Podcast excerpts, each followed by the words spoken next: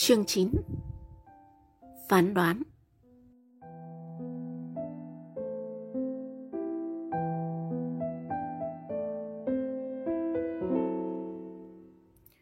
Cuộc hội đàm của bốn trinh thám gia trẻ tuổi càng về chiều càng sôi động.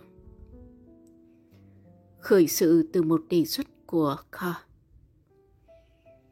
Chúng ta không thể thuần túy tấn công và phán đoán kẻ địch mà không cho phép chúng phản ứng lại. Mình sẽ đại diện cho nhóm kẻ xấu đối chất. Mời quý vị đặt câu hỏi. Chỉ có như vậy chúng ta mới nhanh chóng kết thúc được vụ án. Tạc Giang hoàn toàn đồng ý. Hắn nói. Mày sẽ thay mặt Casimir và Flaming. Ít nhất là hai mạng. Ok. Vậy thì tại sao mày lại ăn cắp máy ảnh của một thằng thiếu niên không quen biết? Để hủy bức ảnh mà nó lỡ chụp và định đăng lên báo. Mày không sợ rằng những đứa trẻ sẽ bám theo người đàn bà mày đã đưa máy ảnh sao? Tụi nhỏ không đủ khả năng phát hiện kiểu đó. Và nếu đủ khả năng thì tụi nhỏ cũng chẳng bao giờ mò ra được một địa chỉ nào của cô ạ. À. Hả? Vẻ ta thắng một không rồi, thấy chưa? Nhờ ông thực ảnh Rosenthal, chúng ta đã có địa chỉ cư ngụ của A đàn bà. Đại ca chất vấn tiếp đi. Một câu hỏi chót. Đầu lê và mắt lé có dính vào vụ này không? Um, đó không phải là đồng minh của Casimir, Flaming và Fritz. Bằng chứng là chúng dí dao vào cổ người phụ nữ. Tuyệt hảo. thật răng không đồng tình. Chấm dứt trò thí nghiệm ở đây. Theo tao, hai gã ác ôn đó đang ôm trong tay một triệu mark. Tròn vo lắc đầu. Mình thấy chúng chỉ đáng mặt dù đãng cỏ con.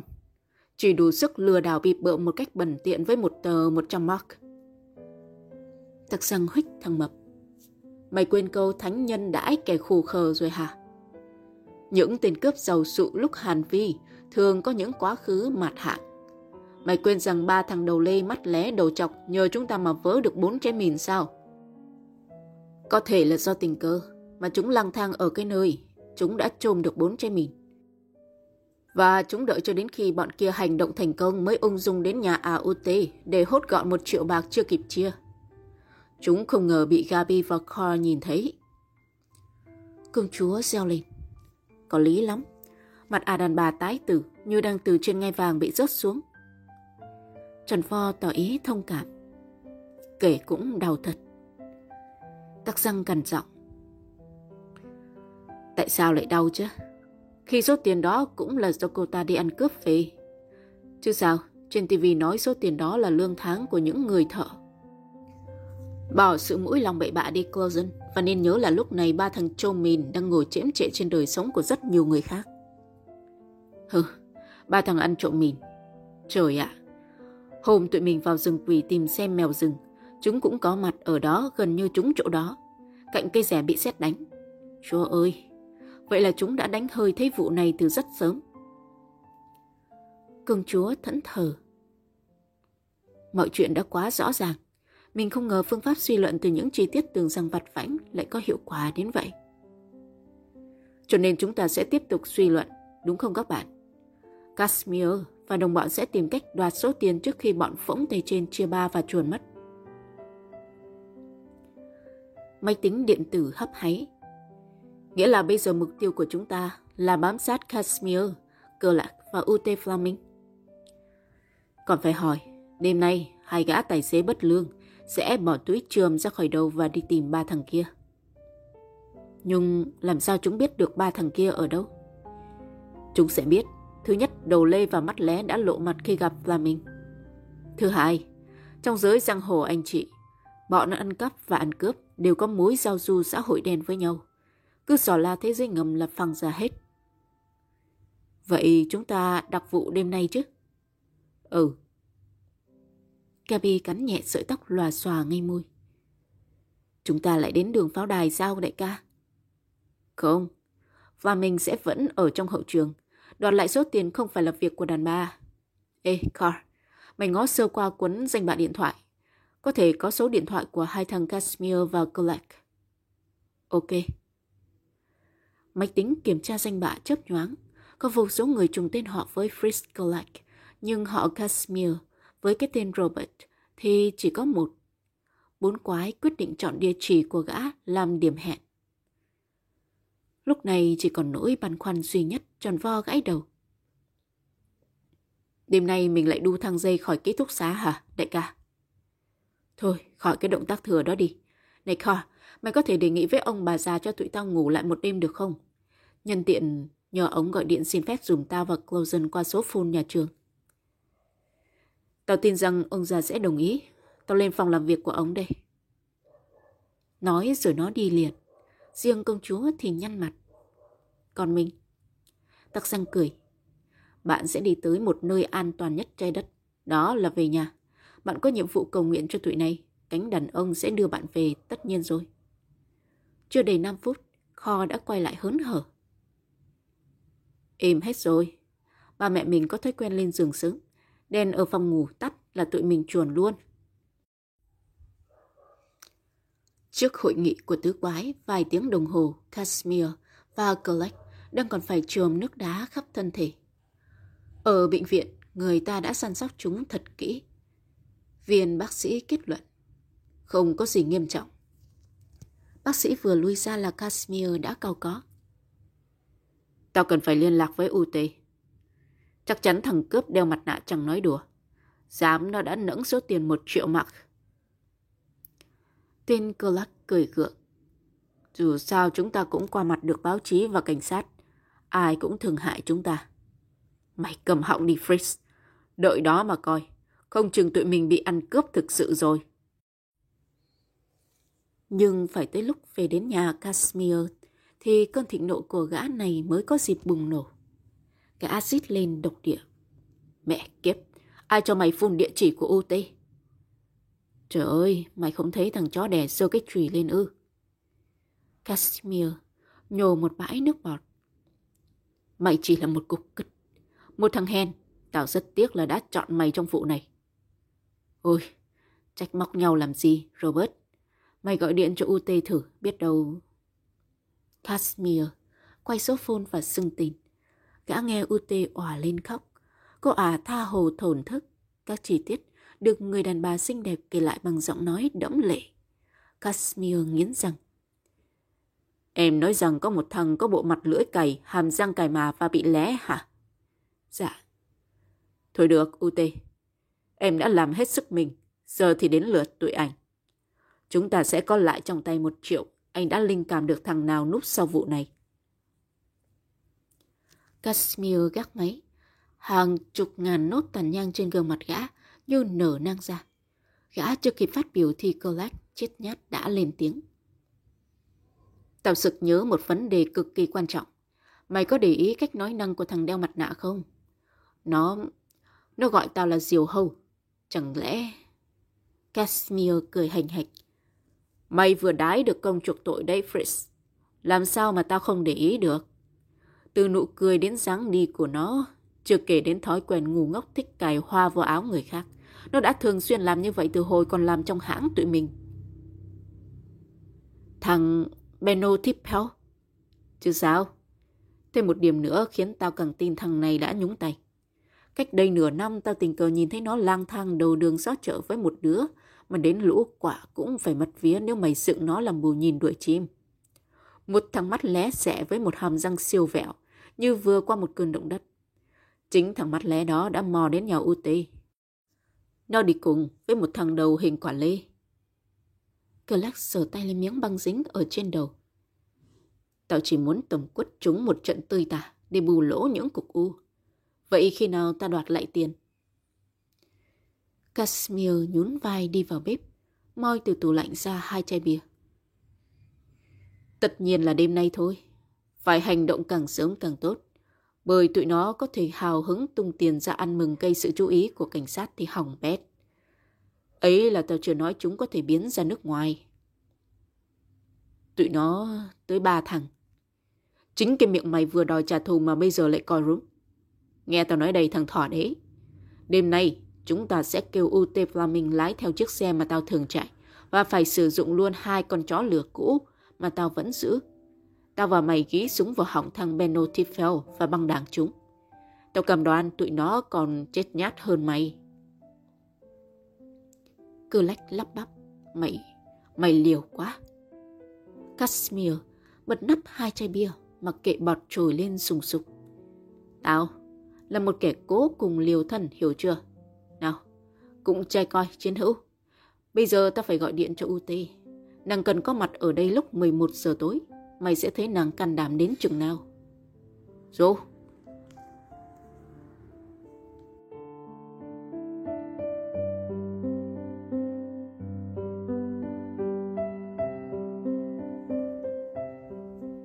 Chương 10 Lột mặt nạ bọn tội phạm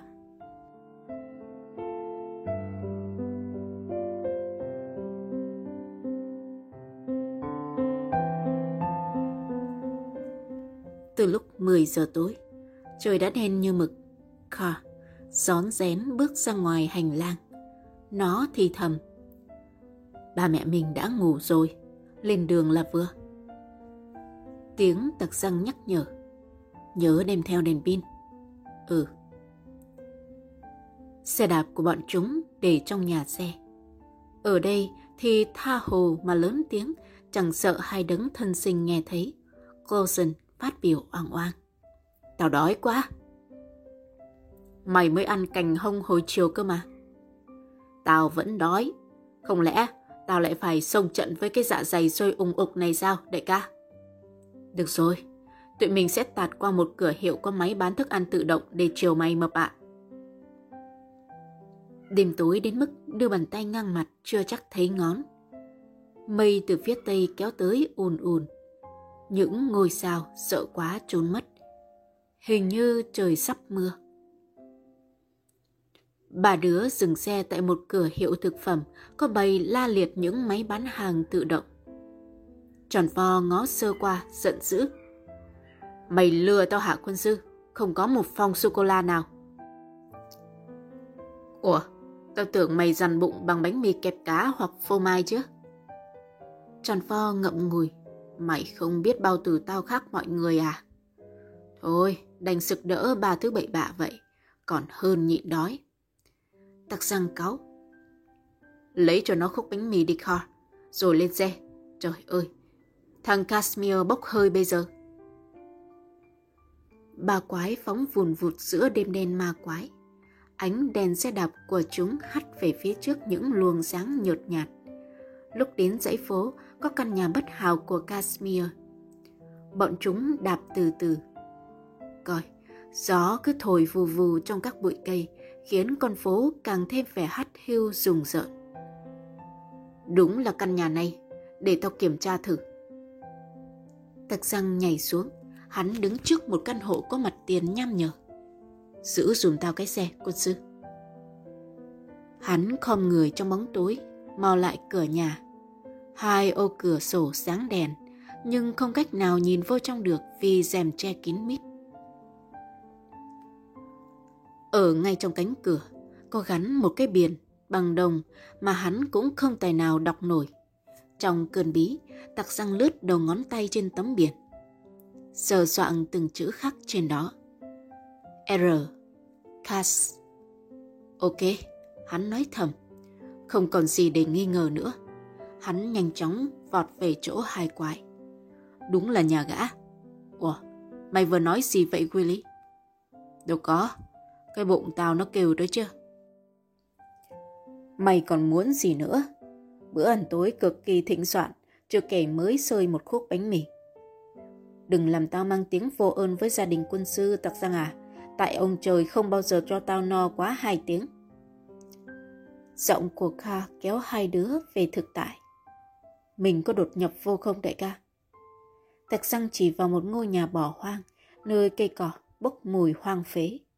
Không, chúng ta sẽ núp sau bụi rậm đó. Có lý lắm. Rõ ràng chung quanh đây chẳng có chỗ trú nào thuận lợi hơn chỗ tặc xăng vừa chấm. Con đường vào nhà Casimir nằm đối diện sờ sờ. Tặc xăng lầm bầm. Mấy giờ rồi Kha? Máy tính điện tử liếc trên mặt đồng hồ dạ quang. Sắp 11 giờ đúng. Trần Pho bắt đầu thấy bứt rứt. Chẳng lẽ mình ngồi trồm hồm cho mũi cắn suốt đêm sao? Đúng lúc đó, tiếng động cơ xe hơi rền lên, làm thằng Mập ngưng bặt như bị dội một gáo nước lạnh. Một chiếc taxi chạy đến, đậu lù lù trước nhà. Người tài xế bật đèn trong ô tô để khách có thể trả tiền. Tặc răng thì thầm. Ute Flaming. Tròn pho nghe máu chảy dần dật khắp cơ thể. Nó trồm lên. Mụ ta mà xách theo cái máy ảnh là tao tấn công tức khắc. Im nào, ông địa. Chiếc taxi phóng đi êm du, chỉ còn lại UT Flaming, đảo mắt ngó tứ phía. Khi đã yên trí không ai theo dõi, à đi về phía căn nhà rồi lặng lẽ bấm chuông. Chỉ một phút sau cánh cửa mở. Ê, hai thằng Casimir và Colette xông ra đón khách. Chúng lôi cô ả vào trong và cánh cửa đóng sập sau lưng. Tặc răng cật cù.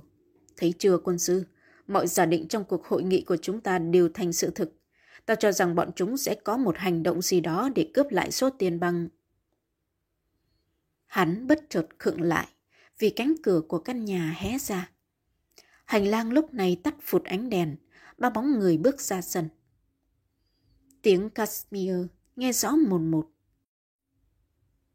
Tụi anh đã tập hợp các chứng cớ. Thằng chó đẻ đó vẫn còn ngủ ở phố Le Belcourt.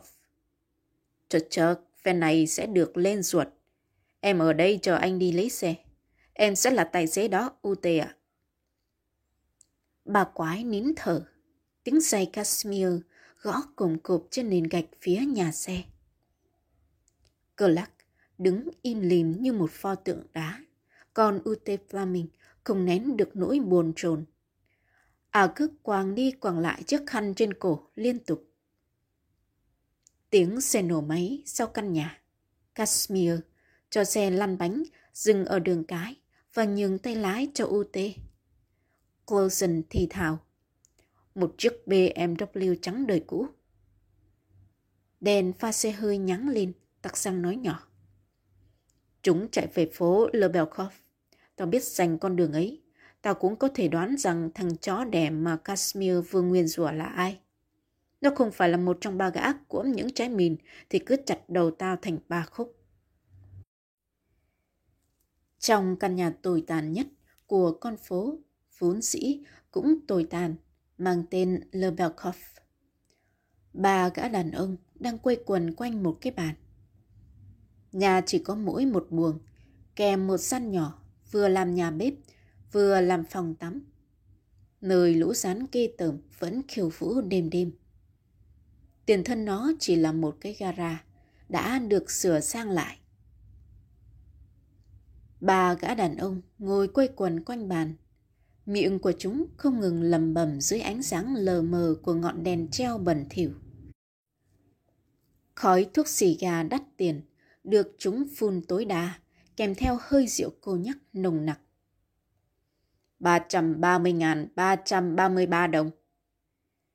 Gã đầu lê thở vào. Té ra, chúng vừa đếm tiền xong. Ba đống chiến lợi phẩm xếp thành chồng cao nghỉu, làm mắt chúng nổ đom đóm.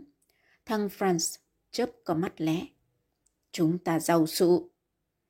Benno không cười. Gã đã say choáng choáng. Trên cái đầu nhẵn bóng của gã, mướt sượt mồ hôi. Gã lại nhải. Có chí làm quan, có gan làm giàu. Tao chỉ mong rằng đừng vì sự tham lam mà nội bộ mất đoàn kết. Phan mắt lé ú ớ. Tại sao? Paul tu thêm một ngụm rượu. Gã đã uống sang chai thứ hai. Gã xương con mắt đầy gân đỏ khệnh khạng đứng dậy. Nhà vệ sinh ở đâu tụi bay? Benno tự nhiên giật mình. Có thật gã quái gở này đi giải quyết công việc hay là đi lấy súng? Mẹ, mày định chơi tụi tao để độc quyền ôm chọn một triệu mark ư? Gã cừ gừ như chó. Sao mày bết quá vậy? Cái gì bết? Tao mắc tẻ mà. Thực không? Mặt gã đồ lê Power lạnh tanh. Mày quả là một đứa đa nghi như quỷ sứ. Mày phải nhớ rằng không có con dao tao ghi vô cổ con nhỏ đó thì đừng hòng có số tiền này. Nhưng không có tụi tao vẽ kế hoạch và rủ dê thì mày cũng đừng hòng mà... Giọng giảng hòa của Franz mắt lé, chen vào ngọt sớt. Có in dùm tao không mấy cha. Giàu đến nơi rồi còn bày đặt sinh tật. Tiền bạc cũng như linh hồn, hồn ai nấy giữ. Benno vẫn không quên cảnh giác, gã hơi xuống giọng. Nơi vệ sinh thì ở nhà bên kia. Nhưng nếu mày có ý định đi tè thôi thì cứ việc xả đại ngoài vườn, cây cối nhà tao sẽ biết ơn mày lắm lắm. Paula cười khẩy. Còn tao cũng biết ơn tụi mày nếu tụi mày không mó những bàn tay nhắm nhúa vô phần chia của tao. Thằng nào dớ vào là coi như rũ sổ. Tao đã nói là làm, nhớ đó. Lơ nhún vai đi tập tĩnh qua cánh cửa nhà xe đối diện với khoảng vườn. Gã hít một hơi thật sâu, lùa điếu xì gà sang mép bên kia và nhổ một bãi nước bọt xuống khoảng vườn đã bị biến thành bãi rác. Ba phút sau, từ sau đống rác nhô ra cái bóng, làm gã không dám nhích một bước chân nào nữa. Quỷ sứ ạ! À? Trước mắt là hai bóng đen đang mon men đến cánh cửa như hai bóng ma. Bọn hung thần nào vậy? Gã mới nảy sinh ra câu hỏi thì thấy hai bóng ma bỗng thò tay vô túi áo. Phía sau cửa tiếng thằng Benno cứ bù bù, chẳng hay biết gì. Chúng ta sẽ có rượu, cái và khiêu vũ. Tiếng thằng Franz phụ họa. Chúng ta là những ông hoàng. Hai thằng lưu manh nào biết phía bên ngoài cửa là hai cánh tay của kẻ thù với hai con chó lửa. Súng lục, Paul chợt hiểu. Chó thật, toàn thân gã đột ngột lên cơn sốt rét. Hai bóng mà là hai thằng Casimir và Clack chưa ai. Chẳng lẽ một thằng nào đó đã làm lộ tẩy? Chỉ có thể là thằng chọc Benu, chứng nó đã hỏi cung trực tiếp bọn tài xế. Cửa nhà xe bị đá tung, tiếng Kashmir như tiếng của tử thần. Cấm nhúc nhích. Hai bóng ma xông vào. Ngay tức khắc, cánh cửa đóng lại. Vậy là hết. Đi đời một triệu mark. Nhưng đối đầu với hai khẩu súng thì lạy chúa, gã chưa đến nỗi u mê. Paul đầu lê lẳng lặng chạy qua căn nhà. Đôi mắt tỉ hí của gã muốn lòi trong khi thấy một chiếc BMW màu trắng. Hả? Cuối cùng thì ta cũng có phương tiện để đào tẩu đây. Trước khi hai thằng kia hiểu ra là thiếu gã. Gã núp trong bóng tối, tường và nhà chết điếng khi hiểu ra cớ sự. Mặt lộ thật, chiếc BMW vẫn có một con đàn bà ngồi trong.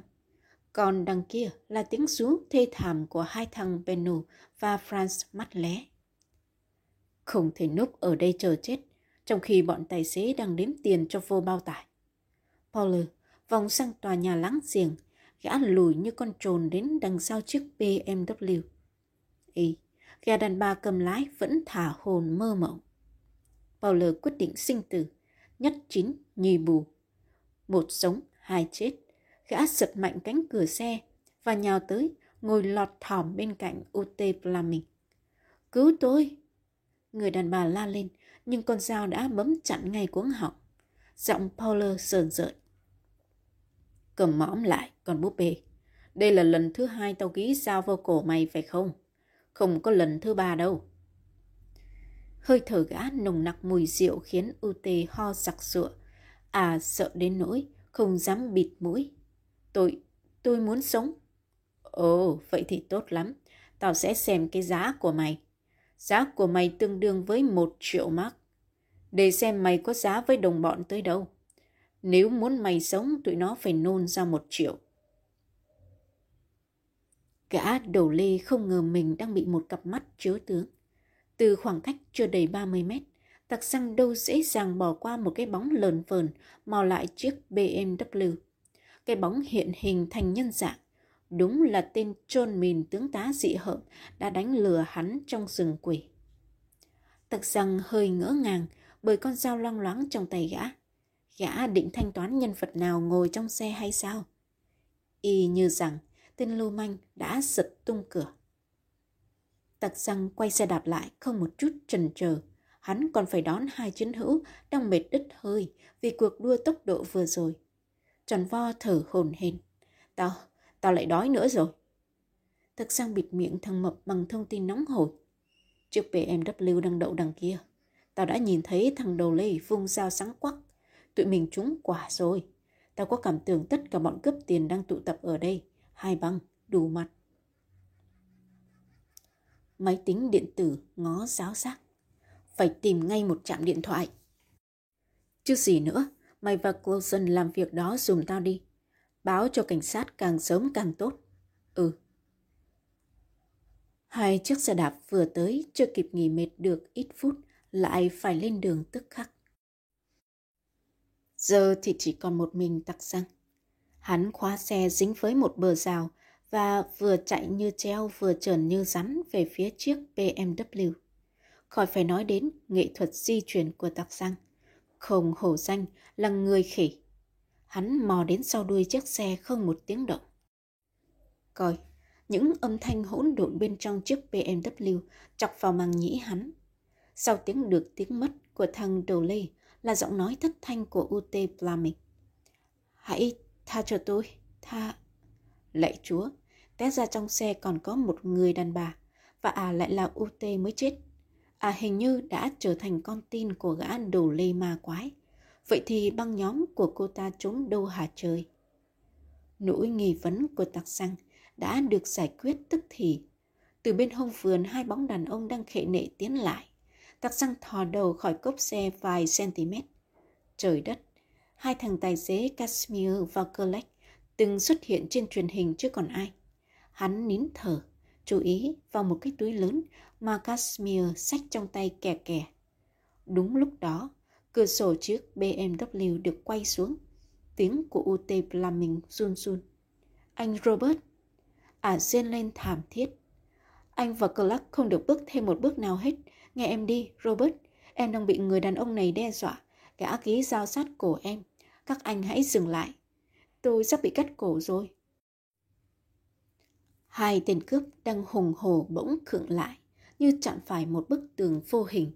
Cờ lắc hoàn toàn chết điếng, nhưng Casimir thì khác hơn, tiếng gã lạnh như băng. Chuyện gì vậy? UT riêng gì? Gã chỉ cần số tiền, gã yêu cầu Fritz Clark liệng súng xuống đất và xách theo cái túi. Fritz phải đút cái túi qua cửa sổ xe. Em sẽ cho xe chạy, hiểu chứ Robert, em đang bị bắt làm con tim. Chừng nào xe chạy khỏi phòng nguy hiểm, gã sẽ thả em xuống. Casimir cười như nắc nẻ. Có lẽ trong đời chưa bao giờ gã có dịp cười hả hê đến như vậy. Cô lầm to rồi. Cô tưởng tôi sẽ ngu xuẩn hy sinh một triệu mắc vì mạng sống của cô chắc. Thằng ở trong xe nghe đây. Mày là bao lê đầu lê phải không? Những thằng đồng bọn của mày đã xì ra cái tên gớm ghiếc ấy cho tao. Ê, Paul, người đẹp đang ngồi cạnh mày đối với tao chẳng là cái thớ gì. Mày có quyền lái xe đi và thậm chí cưới ả về làm vợ. Tao chỉ cần có tiền, tiền. UT gào rú như điên dại. Robert, anh. Tiếng rú của ả thê lương đến nỗi gã đồng bọn của Casimir cũng phải động lòng. Cơ lách nói không kịp thở. Mày, mày không thể làm thế được, Casimir. Da thịt của tặc răng nóng ràn, Hắn kìm cơn phẫn nộ để bò sát dưới đất như một con rán. Tình thế không cho phép hắn chờ đợi nữa. Tặc răng liều mạng nhìn qua cửa sổ xe. Coi, thằng ác ôn Paula đầu lê đang dụ dự con dao bấm lúc đưa lên lúc hạ xuống. Phải tấn công và tiêu diệt thằng này ngay tức khắc trước khi gã ra tay sát thủ. Các cơ bắp của hắn gồng lên, sai một ly là đi một dặm, mà một dặm là một mạng người. Hắn đứng phát dậy như một cái lò xo bị nén bật tung và tiến hành hai động tác một lượt. Động tác thứ nhất, giật tung cửa. Động tác thứ hai, giáng một đòn Atemi sở trường vô động mạch cổ của Paul. Nói thì vậy nhưng hắn thực hiện chỉ trong tích tắc. Coi, thằng ác ôn nếm mùi karate do hào hạng, té lăn xuống sàn không phát ra nổi một âm thanh nào. Chỉ có tiếng động của con dao khô khốc À u tê ngắm tặc xăng như ngắm một thiên thần, miệng à há hốc. Lạy chúa! Casimir cũng cảm thấy có chuyện gì xảy ra. Từ trong bóng tối, giọng gã nghe như mắc nghẹn. Thằng nào vậy hả?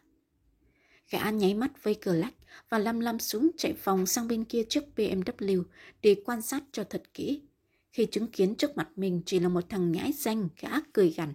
Đối với mày, tao chẳng dùng súng để làm gì. Casimir ngưng tiếng cười và lao tới như một con báo. Gã có vẻ tự tin ở nắm đấm quyền anh của mình. Thực đáng tiếc cho gã, chỉ trong chớp nhoáng thân thể gã bị bốc lên trời quay vù vù không thua một cái trong chóng. Casimir đập mạnh đầu xuống mặt đường nằm bất động. Bàn chân của đối phương sát sạt bên cạnh. Tiếng tặc răng nghiêm nghị. Bỏ súng xuống và cấm nhúc nhích, ông cờ lắc. Các vị thua cuộc rồi, dù miếng ăn đã cận kề.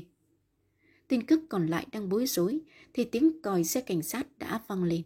UT Flaming thì thào. Lại chúa, cũng lại là cậu bé này. Tắc xăng nhích mép. Cảm ơn vì đã nhận ra người quen. Đội săn bắn cướp đã tới đó, thưa quý vị. Nào hai chiếc xe tuần tra đã lao tới. Những nhân viên hình sự mặc đồng phục nhảy xuống lẹ làng.